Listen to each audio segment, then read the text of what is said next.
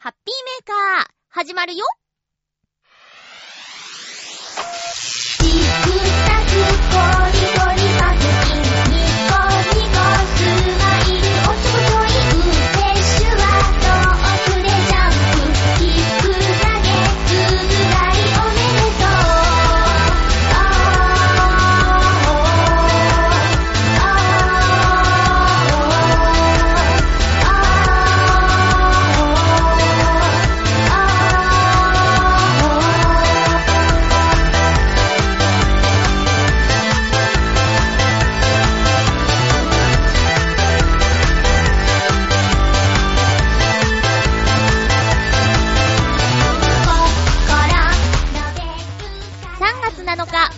のハッピーメーカー。この番組は、ハッピーな時間を一緒に過ごしましょうというコンセプトのもと、ちょわへよ .com のサポートでお届けいたしております。いたしておりますっていつも言ってないよね。してます。悲しいことがありました。まずはその話題から聞いてください。今日も最後まで1時間、よろしくお願いします。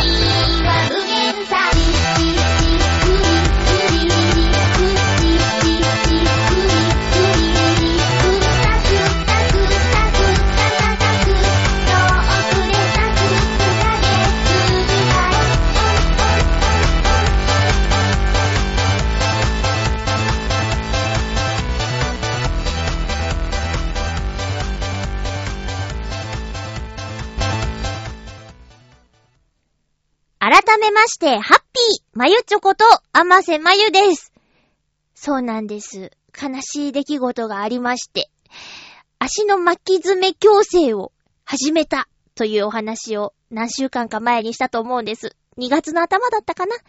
え、なんとその矯正器具がですね、え外れてしまいまして。ねえ。あのね、つけるときにね、よほどなことがない限り取れないですよ。って、だから1ヶ月後にまた来てくださいって言われて、あ、そろそろ1ヶ月後だなって思ってたら、パキンって取れちゃって、うーん、すぐ電話したんです、病院に。そしたら、担当のね、それをつけられる人が、有給っていうかね、おしゃお休みで、一週間来ないんですって言われて、丸一週間、その取れたままの状態で過ごさなきゃいけないっっていうことになっちゃったんですよ。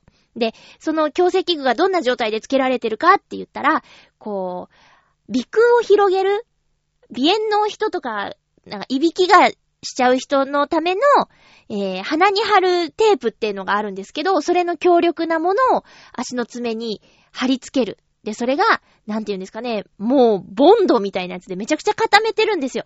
だから、このまま夏に突入したら、私の足はちょっとひどい状態で、サンダルとか履きづらいなーみたいな、見た目になっちゃってるっていうぐらいの付け方だったのに、ピコって取れちゃってね。しかもね、片側だけピコって取れちゃって、で、いっそのこと全部外したいじゃないですか。ビロビロしてさ、なんか引っかかっちゃうし。今の時期タイツとか履きたいし。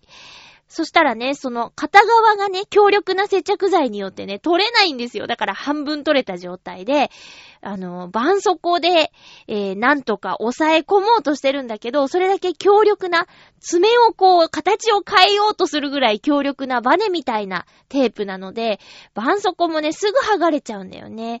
だから早く先生に会って、付け直してもらいたいなっていうのと、こう、この一週間で、せっかくいい感じに整ってきた爪の形がまた戻っちゃうんじゃないかと、すごく不安でいっぱいです。今もなんかね、えーっと、ちょっと痛いんだよね。反対側だけついてるっていうのがね。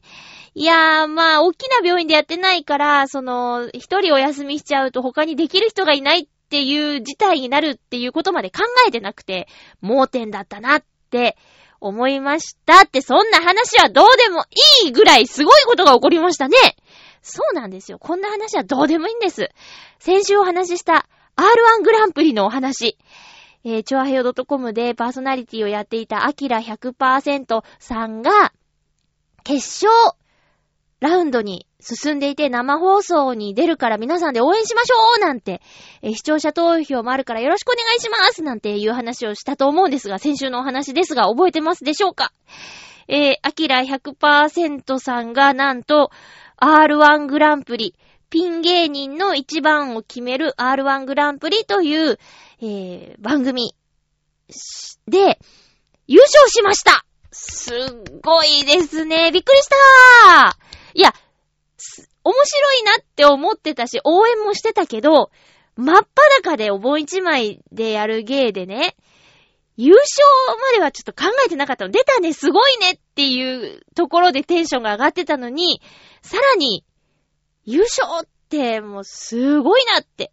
で、私、それ確か火曜日の夜だったと思うんですけど、火曜日の夜の19時から、えフジテレビで生放送が始まったんですけどね。私その時間いつも寝てるんですよ。夜勤前の時間で。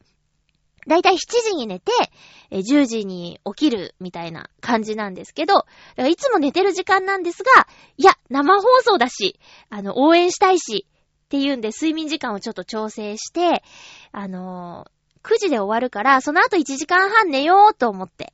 で、起きて、生放送見てたんですよ。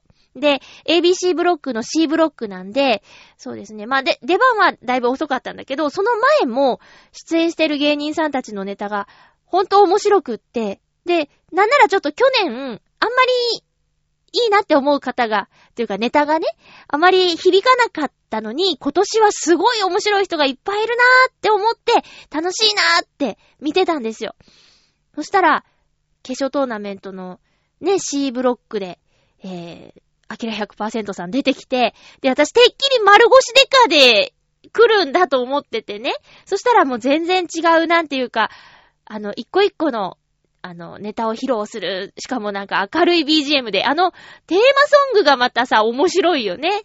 ティー、ティッティッティッティー、ティッティッティッティーって。あれ何に使ってた曲なんでしょうね。周りの人に聞いても聞いたことあるけど何のやつかわかんないっていう答えなんですけど、まあ、とにかく、あのー、丸腰デカという、ストーリー仕立てのではなくて、私の見たことのない、でもお盆で隠す芸で、えー、視聴者投票では2位だったかな。ブルゾンちえみさんが視聴者投票では1位で、で、アキラさん2位で、で、審査員の皆さんがね、あの、評価して、で、決勝行って、で、決勝は、サンシャイン池崎さんと、あと、女の子でジブリの、あの、雰囲気の、やるっていう、ごめんなさい、名前忘れちゃった。と、アキラ100%さんで、アキラさんは3人目だったの。で、サンシャインさんはもちろん面白いんだけど、なんていうか、あの、スタミナ切れみたいなところがもうババーンって見えちゃって、ぜいぜい言っちゃってて、あ、面白いのにもったいないなって、このぜいぜいするのも面白さなのかもしれないですが、っていうのを見て、で、二人目が、その、ジブリの世界の女の子がもし、通販番組をやったらっていうコントをやってたんですけど、なんか通販ネタって、前、あの、なんだっけ、本田選手の真似をする芸人さんで優勝したことある人？ああ、もう、ま、名前忘れちゃったな。その人もなんか通販やってたんですよ。で、あ、通販かーって思ったし、一本目の方が面白かったなって私は思って、で、アキラさん来たら、アキラさんさっきより面白いんですよ。うわーってこれ言っちゃったんじゃないのって思って。で、実はその C ブロックの時に LINE が来て、で、前一緒にハッピーメーカーやってたトモさんからで、あの、アキラ100%さんってチョアヘヨでやってた人だよねって来て、出てるじゃん、すごいじゃんって来て、そうなの、すごいよねってやりとりしながら見てたから、あの、その3本目の、3人目のネタをやった後、これ言ったんじゃないって、ともさんからメール来て、あ、私もそう思うって、これはアキラさんでしょうって、もうこれ優勝しちゃうんじゃないって思ってたら、もう本当にもう世の中の皆さんも審査員の方も同じこと思ってたんですかね。いや、優勝ですよ。すごかった。で、あの、もう優勝決定から番組終了まですごく時間少なかったんだけど、こう、パーって紙吹雪が舞って、トロフィー持って、こう、なんていうか、カメラにね、やったぜってこう、指さす感じとか、わ、すごいなって、どのカメラで抜かれるかまで冷静に見てんだなとか思って。いや、ほんとおめでとうございます。いや、別に、全然ね、なんか、チョアヘヨの飲み会とかで会う程度だし、あと、お芝居やりますっていう時に、あの、連絡いただくから2回か見に行ったっていうぐらいの知り合いなんですが、でも、直接会って話したことある方が、ピン芸人ナンバーワンとかってやっぱすごいなって思って。いやー、すごいよね。一番って、すごいね。そうじゃなくても、ね、あの生放送の舞台に立ったっていうのがね、またすごいんだけど、で、もっと実感してるのが、あの、凄さを実感してるのが、翌日からの露出の激しさがすごいなって思って、で、なんだ、情報番組、朝一番の目覚ましテレビから、えっー、あ、その時ね、たまたま録画してたの。いつも夜勤で帰ってくるの9時ぐらいだから、目覚ましテレビ見られないんですけど、あの、その週はね、ディズニーリゾートからお天気中継するっていうんで、見たいなと思って、毎日録画してたんですよ。月曜から金曜までの毎日録画してて、そしたら、アキラさんが、目覚ましテレビ出てて、朝からすいませんって言って出てて、で、その後は、なんだっけ、えっと、バイキングとか、その前のやつは見てないんですけど、まあ、とにかく、えーっと、グッデイとかにも出たらしいね。安藤さんにはあまりハマらなかったって言ってたけど。で、その後なんか、いろいろ私ラジオ聞いてるんですけど、深夜の芸人さんのラジオでも、R1 グランプリ見たって、アキラ100%さんすごいよねっていう話を、いつも聞いてるラジオパーソナリティさんがやってるって、それはバナナマンさんだったんだけど、わ、すごいなと思って、いや、これね、この後どうなってくんですかね。まあ、私としては、服を着てね、もうあのキャラクターってすごく誠実さがあって、素敵じゃないですか、なんか。謙虚さと真面目さがね、滲み出る方でしょだから、なんだろう、MC、レポーターとかも、な、アメーバ TV でレポーターやってたんだよね。その時はおそらく着てたと思うから、だってあの格好で外歩けないでしょ。捕まっちゃうよね。だから、まあ、きっとできると思うんですよね。で、ビーチ部っていうね、あの、アキラさんの所属してる SMA の、えー芸人さんたち用の劇場があるんですけど、そこでの事務所ライブの司会とかもやってるから、きっとね、喋りもできるはずなんですよ。ラジオとかもやってるし。だから、いや、これからいろいろ楽しみですよね。で、なんだっけ、冠番組のオプションもあるんだよね。賞金と冠番組とやらせてもらえるから、そこでどんな番組になるのかなって、いうのがね、楽しみ。で、去年は優勝がハリウッドザコシショウっていう方で、正直私わかんなかったの、面白さが。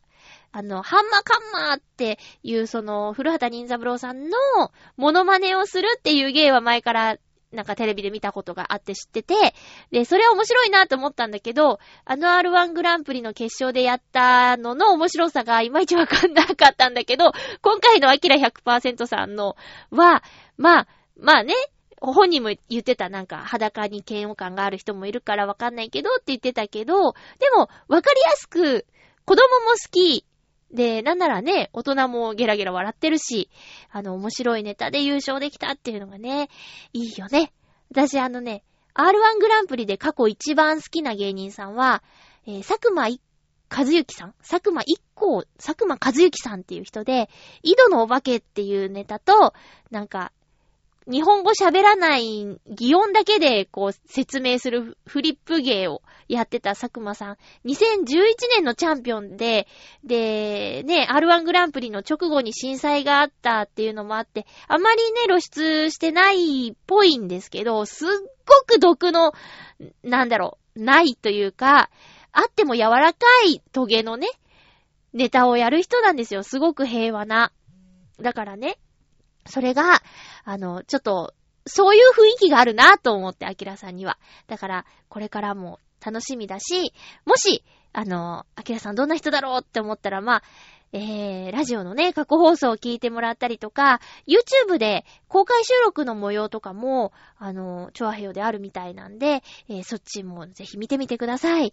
あの、実は、チョアヘヨの公開収録で、えーファイナリストもう一人出演してて、あの、松本クラブさんもね、こう、公開収録のゲストに来てくださったことあるんですよ。だから、チョアヘヨすごいねって思って、決勝、ファイナリストのアキラ100%さんと松本クラブさんが、えー出演してるっていうこと。まあ、つまり、SMA がすごいってこと、事務所のね、SMA がすごいっていうことなんですけどね。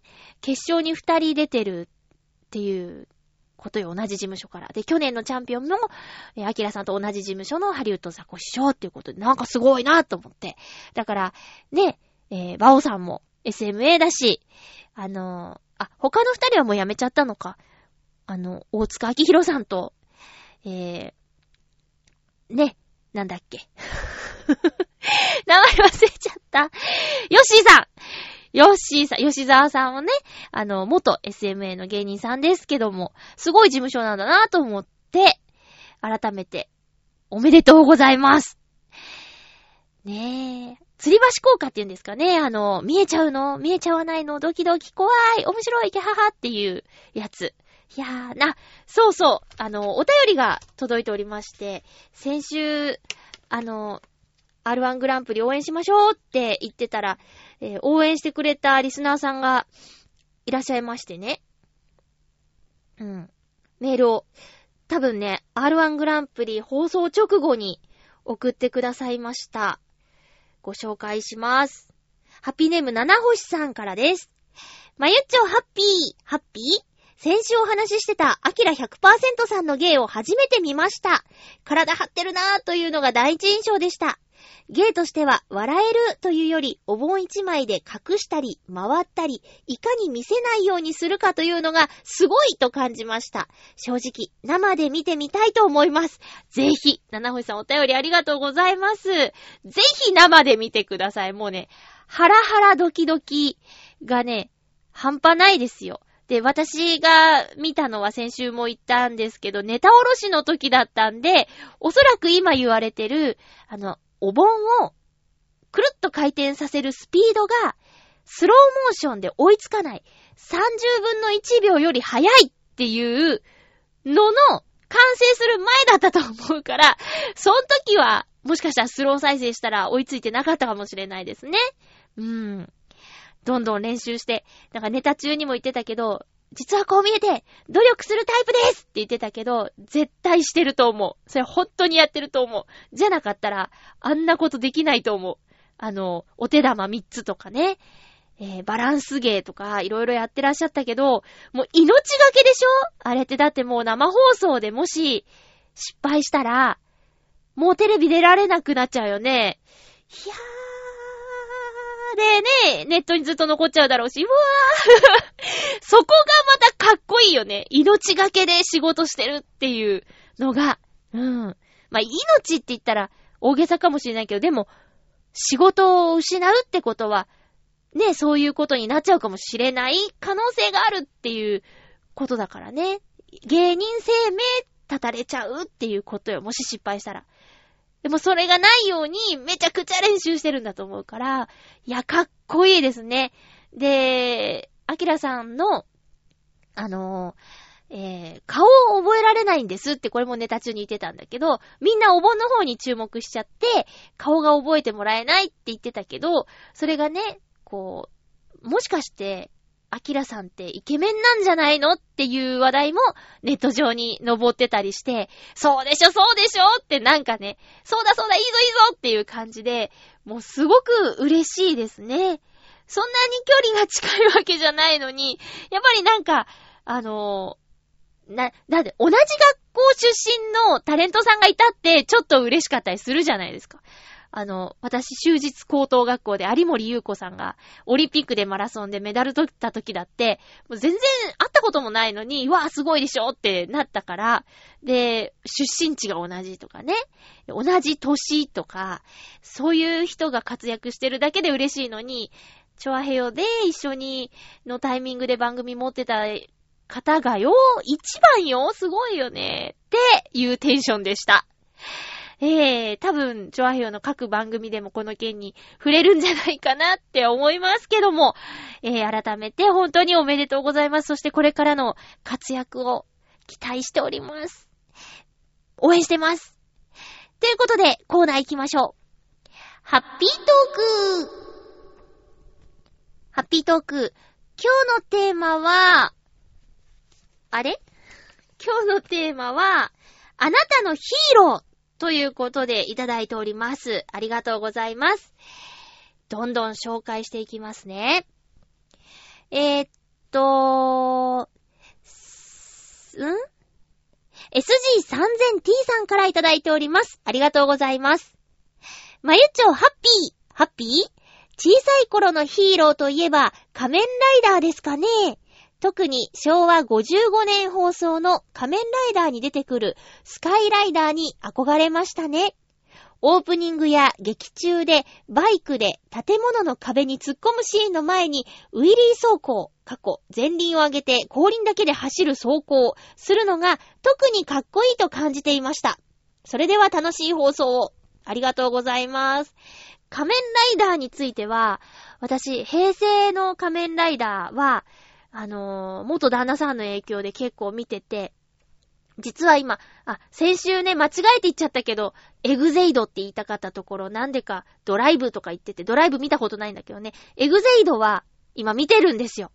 だって、なんか、アメトークで最近仮面ライダー芸人っていうのをやった時に、もうすぐエグゼイドが始まるって最新の仮面ライダーはこれだっていう風に出てきた時に、何これって思って、嘘でしょっって思ったの。二頭身、三頭身ぐらいの、ちょっとなんていうか、昔の SD ガンダムみたいな感じの仮面ライダーが出てきて、まあどんななんだろうと思ってまた見始めたっていう感じなんですけど、えーっと、そうですね。見始めたのはね、平成ライダーの響きからかな。響きを見てました。うん。斬新だったもんね。楽器で変身するんだよ。っていうね。まあ、ちょっと順番めちゃくちゃかもしんないけど、兜とか、電王とか、えーっと、牙の途中から見なくなった感じかな。うん。っていう風な感じ。あ、でも、昭和の仮面ライダーは、仮面ライダーブラックと、ブラック RX は、弟と割と夢中で見てた記憶があります。歌も覚えてるもん。なんか。うん。だからね、あ、この、昭和55年のって言うと、私54年生まれだから、1歳の時だ。それはね、さすがに見てないですね。あのー、で、そのアメトークの仮面ライダー特集の時に、昭和の仮面ライダーとかの、うんと、歴史みたいなやつをね、映像で振り返るっていうのを見たんですけど、あ、なんだっけ、顎が出てるやつ。ああ、えっ、と、マスクが半分ぐらいしかない仮面ライダー。ライダーマン。ライダーマンとかね。ちょっと今見るとププーってなっちゃうし、あとまあ仮面ライダーって大体1年ぐらい放送するけど、その中でちょっと面白シーンがあったりとか、なんやかんやでね、ちょっと過去のも面白そうだなって思いました。で、まあ、小、平成のライダーもだいぶぶっ飛んでて、例えば仮面ライダーカブトだったら、なんか料理対決が何週か続いたりね。うん。いやー、面白かったですね。かっこいいよね。こう、今でも、歌会ってカラオケに行く会があるんですけど、その時に、あの、昔のヒーローものの歌を熱唱するお兄さんいるけど、いいこと言ってるんですよね。昔のアニメソング、主題歌、特撮ものの主題歌の、え歌詞、血湧き肉踊る歌詞がね、また熱くていいんですよ。うん、SG3000T さん。ありがとうございます。決してウィリー真似しちゃいけませんよ。やらないやりません。えー、っと、ハッピーネーム、フクロウの騎士さん、ありがとうございます。まゆちょさん皆様、ハッピー、ハッピー？今回のテーマ、私のヒーローについて。私のヒーローは、類似したお題でたびたびお話ししていますが、すいません。なんか、何回やってんねんっていう声が聞こえてきそうですね。えー、類似したお題でたびたびお話ししていますが、マクロスセブンの熱気バサラです。高校生の頃、マクロスセブンの放送を見て、周囲に何と言われても自分の信じたものを貫き通す姿の格好良さに、心から憧れたことを覚えています。本当に私の生き方そのものに影響を与えたキャラクターです。熱気バサラの所属するバンドである、ファイヤーボンバーに、リメンバー16という曲があります。この曲を聴くと、今の私は熱気バサラに憧れていた、まさに16歳だった私から見て、恥ずかしくない生き方ができているだろうかと自問してしまうくらいです。苦笑。ちなみに、一応理想通りではなかったけれど、少なくともやれるだけのことはやってきたと胸を張れる自信はあります。おー、すごい。彼は、現実の苦しみや日常に押しつぶされることのないアニメのキャラクターだし、おそらく他の人から見たら、そんなに影響を受けるようなキャラクターでもなかったでしょう。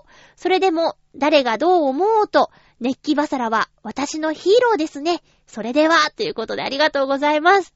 熱気バサラさんも、喜んでるよ。私これ、熱気バサラって、なんで読めるの？って感じ？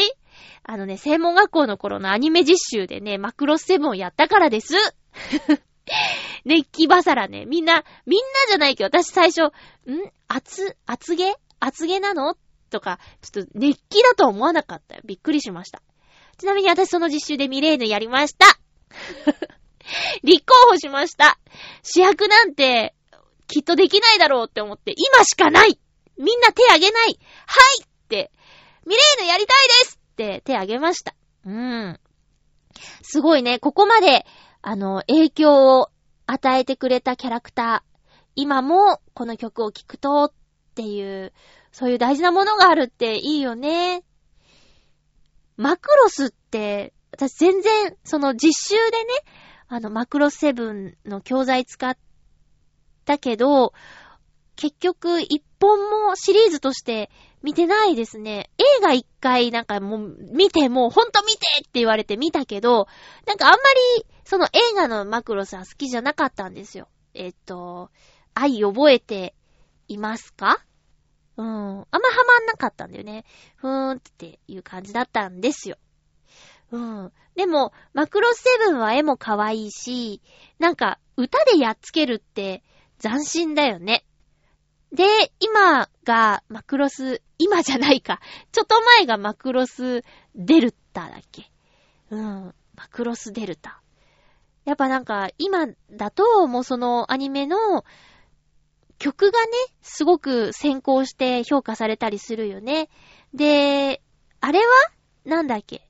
マクロスフロンティアの曲がめちゃくちゃいいって、ポムルズ作ってくれた梅太郎スがね、絶賛してて、で、その後なんか別の方から、いや、ぜひ聴いてくれって CD をお借りして、ああ、確かにかっこいいなって、ライオンとか、なんか、結構歌いますよ、カラオケとか行って。うん。マクロスってすごいね。次のシリーズぐらいは最初からなんか、こう、流行りに乗って見てみたいなーって、こんなに盛り上がるんだーって。知らないのってびっくりされちゃうからな。えー、フクロウのキスさん、ありがとうございます。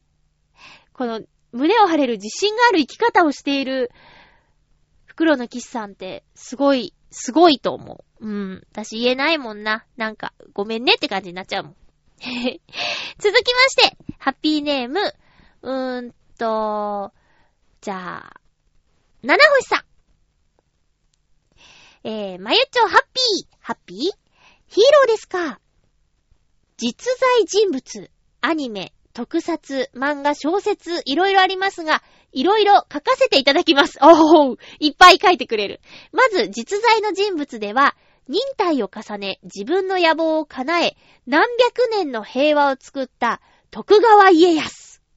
自分や仲間の夢のため、タイの中では鬼となり、最後は親分らしく仲間を温かく守り、見守り、誇りに準じた、四方歳三？かな？え、実業家でありながら未来を見据え、人材育成にも努めた松下幸之助。これだけ振り仮名が書いてある。ありがとうございます。あと、架空のキャラを上げさせていただければ、えー最弱の魔術師でありながら、正義の味方でありたいという意志を貫き戦うアニメゲーム、フェイト・ステイナイトの主人公、エミヤ・シロー。はあ、プリンセスになりたいという夢のため、友人や先輩の夢を守り、必死に努力を重ね、夢を叶え続けるアニメ、ゴープリンセスプリキュアの主人公、春野はるかこと、キュアフローラ。おー。親を亡くし、仲間や棟梁を殺され、人生に絶望を仕掛けても復活し、新しい棟梁となり、人の心に光を当てるための、民のための国を作る、志を持ち続け戦う小説、妖霊伝の主人公、妖霊。多くなってすみませんが以上です。共通して困難でも諦めない人たちが揃っているかなって気がします。それでは。いっぱい、いっぱいですね。すごいな。うーん。ヒーロー、徳川家康。ほう。渋いところですね。そうか。そうだよね。なんかいろんな、えっ、と、歴史ドラマとかでいろんな人が徳川家康とかね、有名な方は、こう、演じる方によってイメージがちょっと変わったりするよね。こう、歴史の教科書上だけだと、なんか、ね、徳川家康って言うと、狸で表現されたりもしますけどね、かっこいい演者さんがやると、また、こう、それによってイメージが変わってくるっていうのもまた面白いところだなって思います。うん。松下幸之助。そうか、なんか、切り口が面白いね。プリキュアは、あ、でも、ゴープリンセスプリキュアとか全然わかんないなぁ。フェイトステイナイトっていうのも、これは、あ、アニメとゲームとあるんだ。うーん。これが、この皆さんが、七星さんに、こう、勇気や力を与えてるわけですよね。すごいな。なんかいっぱいいるからさ、いろんな角度からさ、こう、この人はこういう思考を持ってて、だから僕こう、ここ頑張ってみようとか、ここ乗り切ってみようみたいな風に思えたら、いいよね、力になるよね。七星さん、ありがとうございます。ごめんね、いろいろ知らなくて。私ほんとなんか、こう、狭いなって思う。ねえ。えー、七星さんありがとうございます。続きまして、ハッピーネームコージーアットワークさん、ありがとうございます。まゆっちょハッピー、ハッピー。私のヒーロー。子供の頃はドラキュラでした。おー、何しろ、幼稚園の年長組の時に、大きくなったらなりたいもので、吸血鬼と答えてしまったくらいです。ちなみに、ミッション系の幼稚園だったので、大きくなっても吸血鬼になれないことや、なったらダメということを、それはそれは丁寧に教えてもらいました。持ってますね。超じてのヒーローは、まずはギタリスト、ロリー・ギャラガーとか、マーク・ノップラーとか、アイルランド系のギタリストにお気に入りが多かったように思います。次はバスケットボールの選手、マジック・ジョンソンとか、スコティ・ピッペン、ピストンズのバッドボーイズなんかたまりませんでした。ああとはなんだっけそうそう、詩人の長田博士。試合エッセイはもちろんですが、言葉に対する論理がとてもリリカルで憧れました。私にとっての文系のヒーローかなでは、ということで、ありがとうございます。うーん。長田博士さん。なんだ、気になるな。リリカル。言葉に対する論理がとてもリリカル。リリカル。リリカルナノハとか、ナナハナノ、ナノハなのか？なんか、アニメなかったっけ？リリカルってなんだろう？かわいい音ですね、リリカル。吸血鬼ね、ミッション系の学校で吸血鬼はそりゃ、ま、待とうか？ちょっと待とうかね？つって。あ、それはどうかな残念だけどね、ちょっとねって。それはそれは丁寧に教えてくれたんだ。面白いね。あー、あー、コージャットワークさんのヒーローはギタリストから。うーん。アイルランド系のギタリスト。あれ、私ちょっと今違うこと考えてたかも。はー。音楽の種類じゃなくて出身地ってことだよね。コージャートワークさんが言ってるのは。うん。なんか、なんかチェックの服を着て、牧場で踊ってるみたいな音楽って、アイルランド系の音楽って言わないっけあ、あんまり言うと、やばい、ダメだ。うん。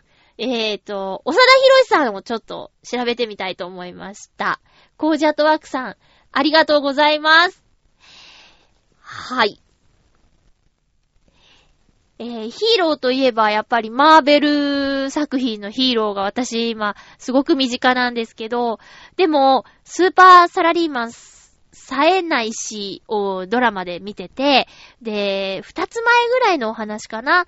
なんかもう本当に自分がヒーローにひょんなことからなるんだけど、あの、身近なちっちゃめの事件の解決しかできてなくて、テレビで世界のニュースを見て、あの、僕には何もできないって悩んじゃってね、焼け酒飲んで、同僚に自分がヒーローだっていうことを話しちゃうのよ。で、その人が、まさかね、本当だと思わなくて、僕が代わりにやってあげますよって言って、本当かい頼んだよ君なら若いし、世界に飛んでいけるかもしれない頼んだよって言って、ヒーローのスーツをね、渡しちゃうんだけど、その渡した若い男の子は、あの、火事の現場とかも怖いしね、こう、しょっちゅう SOS が、こう、超能力みたいなんで耳に入ってくるのを、ちょっとうるさいなとか、いや、今行きたくないよっていう感じで対応しなかったんですよ。うん。で、そこで、こう、冴えないしっていう人の、すごく、なんだろう、人のために動ける性格とかキャラクターっていうのが、実はすごい能力なんだっていうのを見せてくれた話があったんだけど、あのー、す、大きな何かができなくてもね、あのー、ちっちゃいことでも、自分のできることをやるっていうのがね、どれだけ素晴らしいかっていうことを、そのドラマ見て思ってたんです。そしたらね、まあ私いつも仕事にバスで行くんですけど、バスを利用するんですけど、で、バス帰りに、バスを待ってたんですよ。で、まあ、そんなに頻繁に来るようなバス停じゃなくて、で、あ、もうすぐ来るなっていうタイミングで、えー、バス停で私の隣に、あの、顔見知りの方が並んでて、あ、お疲れ様ですって挨拶をして、それぞれで別に喋ることもなく待ってたんですよ。そしたら、あ、もうバス来るなっていうタイミングで、あの、通り過ぎる人、女の子がね、こう、割と離れたところで、あ、その待ってた男の人が走り出して、で、なんだって見たら、えー通り過ぎた人が割と離れたところで何か落としたんですよ。で、それを目にした男の人が、もうバス来るのに、めっちゃ走ってって落としましたよってそれを渡してたのが見えて、私が。で、バスがもう止まってね、もう発車しようとしてたんだけど、そのお兄さんがさ、人助けをしたのに、なかなか来ないバスに乗れないのってかわいそうだなと思って、牛歩戦略でね、私、バスをね、ちょっと止めちゃいました。あの、定期探したりして、あれあれって言ってお客さんどこまで？みたいなこと言うから、あ、ちょ、ちょ、あ、ごめんなさい、すぐ出せると思うんですけどってやってた間にお兄さん走って戻ってきて、無事乗れたっていう、なんか、ヒーローを助けたみたいな感じで、その時は素敵な朝だったなって思いました。えー、ですね。えー、ということで、皆さんお便りどうもありがとうございました。ここでもう一通ですね、先週のテーマお風呂っていうのに、えっ、と、いただいておりますので、ご紹介しますね。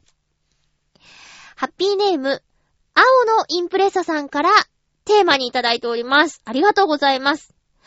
先週のですけどね。えー、まゆちょさん、ハッピーでございます。ハッピーでございます。今週のテーマがお風呂ですか？これね、先週ですね。えー僕とすれば、お風呂はサーキット内のお風呂がとてもおすすめですな。特に撮影後の汗でベトついた後に入るお風呂が最高ですね。その後の缶コーヒーがまたうまい。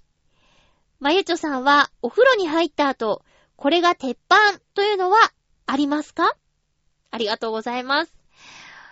コーヒー牛乳とかね、いちごミルクとかっていう人は結構いるけど、缶コーヒーを風呂上がりに飲むんですね。それが鉄板なんだ。そっか。私はそうだな。えっ、と、お風呂に入浴？えー湯船に浸かるときは、もう長いから、結構体がほてっちゃうんですよ。だから、アイス食べたいですね。うん。風呂上がりのアイス最高っていう感じ。その時はね、できれば、ミルク系のカップアイスがいいですね。こう、急いでパパパーって食べるんじゃなくて、えー、ゆっくり、なんだろう、ちょこちょこ食べたいですね。あ、あれ、カップアイスといえばあれ食べましたよ。去年とか、結構話題になったハーゲンダッツの花餅シリーズ。えー、両方食べました。黒め、黒蜜きな粉と、あと、くるみ黒蜜？黒ごまくるみか。うん。あれね、やっぱりその、話題になって品薄になるっていうだけあって、本当に美味しかったです。で、あの、ちょっと出遅れちゃったんですよ。また発売されるっていう記事を読んで、あ、今度こそ食べたいなと思っててまた忘れてて。そしたら、お友達が、えっ、と、ツイッターで、やっと食べますみたいなこと書いてて、あ、そうだ食べたいんだった、そのツイートを見た翌日に、コンビニとかスーパーとか行ったんだけど、見つけられなくて、で、えーってもうこうなったらどうしても食べたいと思って、ちょっと裏道の方のコンビニに行ったらありました。やっぱね、メインストリートの方のは早くなくなっちゃうみたい。いやね、美味しいです、花餅。ハーゲンダッツで和風のアイスクリーム出てるんですけどね。うん、それおすすめです。もう、どうなんだ、あるかな手に入るかわからないけど。で、お餅が入ってるんですけど、ちゃんとお餅なんですよ。お餅みたいなものっていうか、なんかね、嫌な感じのしないお餅なんです。こう、嫌な感じのするお餅ってめちゃくちゃ上顎にひっついたり、何このただベタベタしただけのものはっていう感じのものがあると思うんですけど、この花餅シリーズの餅は、割とね、餅です。わかりづらいですかね。え、青のインプレッサさん、一周遅れでしたけど、お便りありがとうございました。サーキットにお風呂があるんだ。へえ、それも一般の人も入れるんだね。すごいね。選手用にあるっていうのは、まあ、あるだろうなって思うけど、一般の人も入れるんだね。はあ、ありがとうございます。おすすめなんだ。うーん。もう一通、これね、まあ、テーマ当てというか、まあ、このコーナーで発表し、ご紹介させていただこうかな。えっと、ハッピーネーム、サバの味噌煮さんからいただきました。まゆちょさん、ハッピーです。ハッピーです。1月3日放送のテーマで、今年の目標がありましたが、無事、消防設備士、おつろくの試験に合格しましたよおめでとうございます早いなぁ。すごいね、これは、消火器の点検ができる資格で、まゆちょさんの職場のおじさんなら持ってるかもな資格です。へえ。2月に受けた試験も自己採点では大丈夫そうですし、あげあげです。結婚もできそうですし、おー、今年はあげあげです。あげあげでーす。8月にはどでかい資格受けて、受かったら退職して、関東戻りますえ超では？ん？なんだろう。関東戻りますでいいか。関東戻ります。ウクレレ、頑張ってくださいね そうでした。ありがとうございます。おー、すごーい。今年の目標は資格を取ることって、お便りくれてましたもんね。えーまず、その、資格取得がこれ、えっと、3月の7日放送だから、まあ、ね、約2ヶ月で達成したということで、また8月にもう一個大きい資格受けて、受かったら会社辞めますっていうね。へえ、仕事になるような資格なんだね。しかも結婚？結婚、そうなんだ。そしてもう、帰ってくるぞ、関東に戻るぞっていうことで、あげあげですね。すごい、サバの味噌煮さん。えー、彼女がいて、結婚も考えてる方がいる中、お仕事して、資格の勉強して、資格取って、で、まだ8月に向けて勉強してて、かっこいい、すごい頑張り屋さんだね。うん、くれる頑張らなきゃ。えー、お便り報告、ありがとうございました。嬉しいなということで、ハッピートークのコーナーでした。私先週、言い忘れてたんですけど、コージアットワークさんの写真展、コージアットワークさん企画の写真展、かわいい猫ちゃん、行ってきましたよ。えっ、ー、と、開催期間中の金曜日に行ってきました。えっ、ー、と、そうです。あの、確定申告を終わらせて、よっしゃいろいろ、いろんなとこ行こうって、その足で行ったのが、まず、メゾンド猫さんですよ。うん。えー、東京駅から歩いて行ったんですけど、そんなに距離なかったですね。歩ける。もうその日暖かかったし、お散歩日和だったんで、行ってきました。えー、っと、オープンして間もない時間だったから、え、前回よりもずーっとゆっくり見られましたよ。なんだっけな？あ、そうそう、えっと、タイトルが可愛い猫ちゃんということで、展示品の中に、可愛いとはってね、あの、辞書で調べて、えー、書いてある、なんていうか、メッセージポスターみたいな、メッセージカードみたいなやつが飾ってあったんですけど、あ、そうかって可愛いって、こんな意味あったんだっていうのが最後の一つでね。え、もしよかったら皆さん辞書で調べてみてください。可愛いっていろんな意味があるんだなーって思いました。で、もちろん写真もね、まあ、子猫ちゃん多めだったけど、いや、可愛かったですよ。本当に可愛いし、見てる自分がね、ニヤニヤ、顔がもう、えへーってなってるのがわかるのは、なんて可愛いんだ、なんて可愛い肉球なんだと。私、完全犬派だったはずなのに、えー、猫さんの魅力に最近ちょっと気づき始めてですね、動画なんかもっぱら見るのは猫ちゃんの方が多いですからね。うーん。あ、そうそう、こないだね、えー、日高屋でご飯食べてたんですよ。そしたら、隣に、まあ、高校生って言ってもおかしくないぐらいの男の子二人が座って、でも会話の内容から、どうやら社会人、会社勤めしてる方だったんですけど、その中の片方の子がね、あの、えー、つい猫飼い始めたんだって話してて、うん、そうだよって。えー、どう夢を叶えた感想はって。いやー、いいね。なんだっけ、甘えん坊と暴れん坊の、えー、ダブルパンチでさ、みたいな感じで、なんか喋ってる内容が、すごく素敵だった。可愛かったの。お前どんどん夢叶えてくもんなーとか。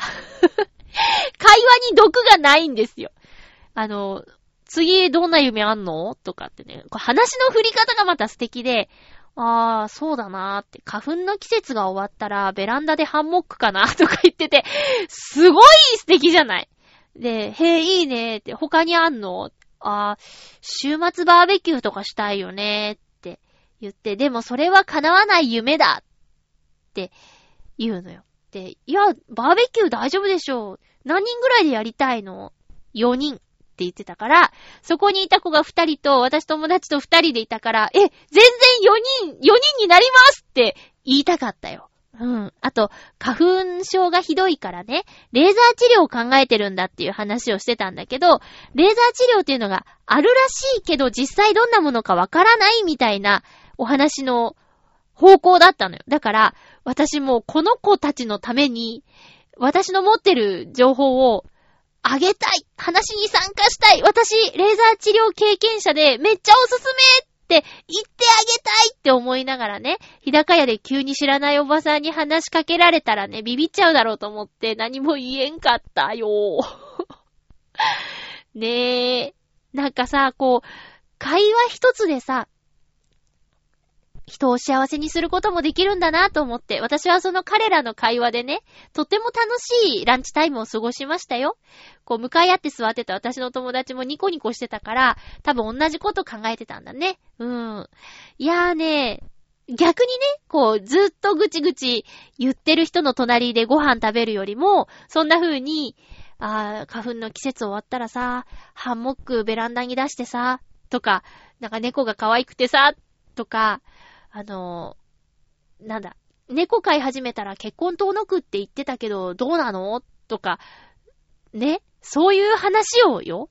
そういう話を、隣でしてくれたから、もうほんと、ほんと会話、特に外での会話はね、気をつけないといけないなと。これは私過去に大失敗してるので、それも含めて、えー、外での会話、気をつけなきゃいけないと教えてくれてありがとう少年たちよと思いました。えー、っと、あ、そうだ。あの、イタジェラ、先週のイタジェラで、えー、気になったので私調べてみましたよ。あの、どっちっていうコーナーがあるんですけど、そこで、パフェとサンデー、どっちって言ってて、えー、じゃあパフェとサンデーってどう違うのっって言って答えがね、その時出なかったの。だから、私調べたよ。えっとね、気になりません？そういうなんか、ちょっと、似てるけど、何が違うんだろうっていう。あ、しまった。ちょっと待って。行方不明になっちゃった。えー、っとね、そう、パフェとサンデー。皆さんは？知ってます？はい。パフェとサンデーの違いは、うん。カフェやレストランでよく見るこの二つ。違いわかりますか？ということで。パフェは和製語で、フランス語で、完全なという意味のパルフェから完全なデザートという意味が語源と言われています。パルフェから来た。フランスでのパルフェは、卵黄に砂糖やホイップクリームを混ぜて型に詰めて凍らせたアイスクリーム状の冷菓にソースや冷やした果物を添えて皿で提供するものです。日本のパフェとは異なりますが、このパルフェに様々な手が加えられ、現在の日本のパフェが完成したと考えられています。サンデーはアメリカ生まれ、アメリカで昔、公園近くのアイスクリームショップで日曜限定で販売されたという説があります。だからサンデーなんだ。えー、安息日である日曜日に贅沢なパフェを食べることを嫌ったことから、日曜日にも売れるように質素に作ったサンデーが登場したそうです。へぇー。すごいね。そういうことなんだ。えー、っと、具材を比較。パフェサンデーともに具材はフルーツ、アイスクリーム、フルーツソース、シロップ、生クリームなどでほぼ同じです。強いて違いがあるとしたら、それらを入れる器でしょう。パフェは細長いグラスに入れますが、サンデーは比較的丸い、高さが低めのガラス器に盛られることが多いです。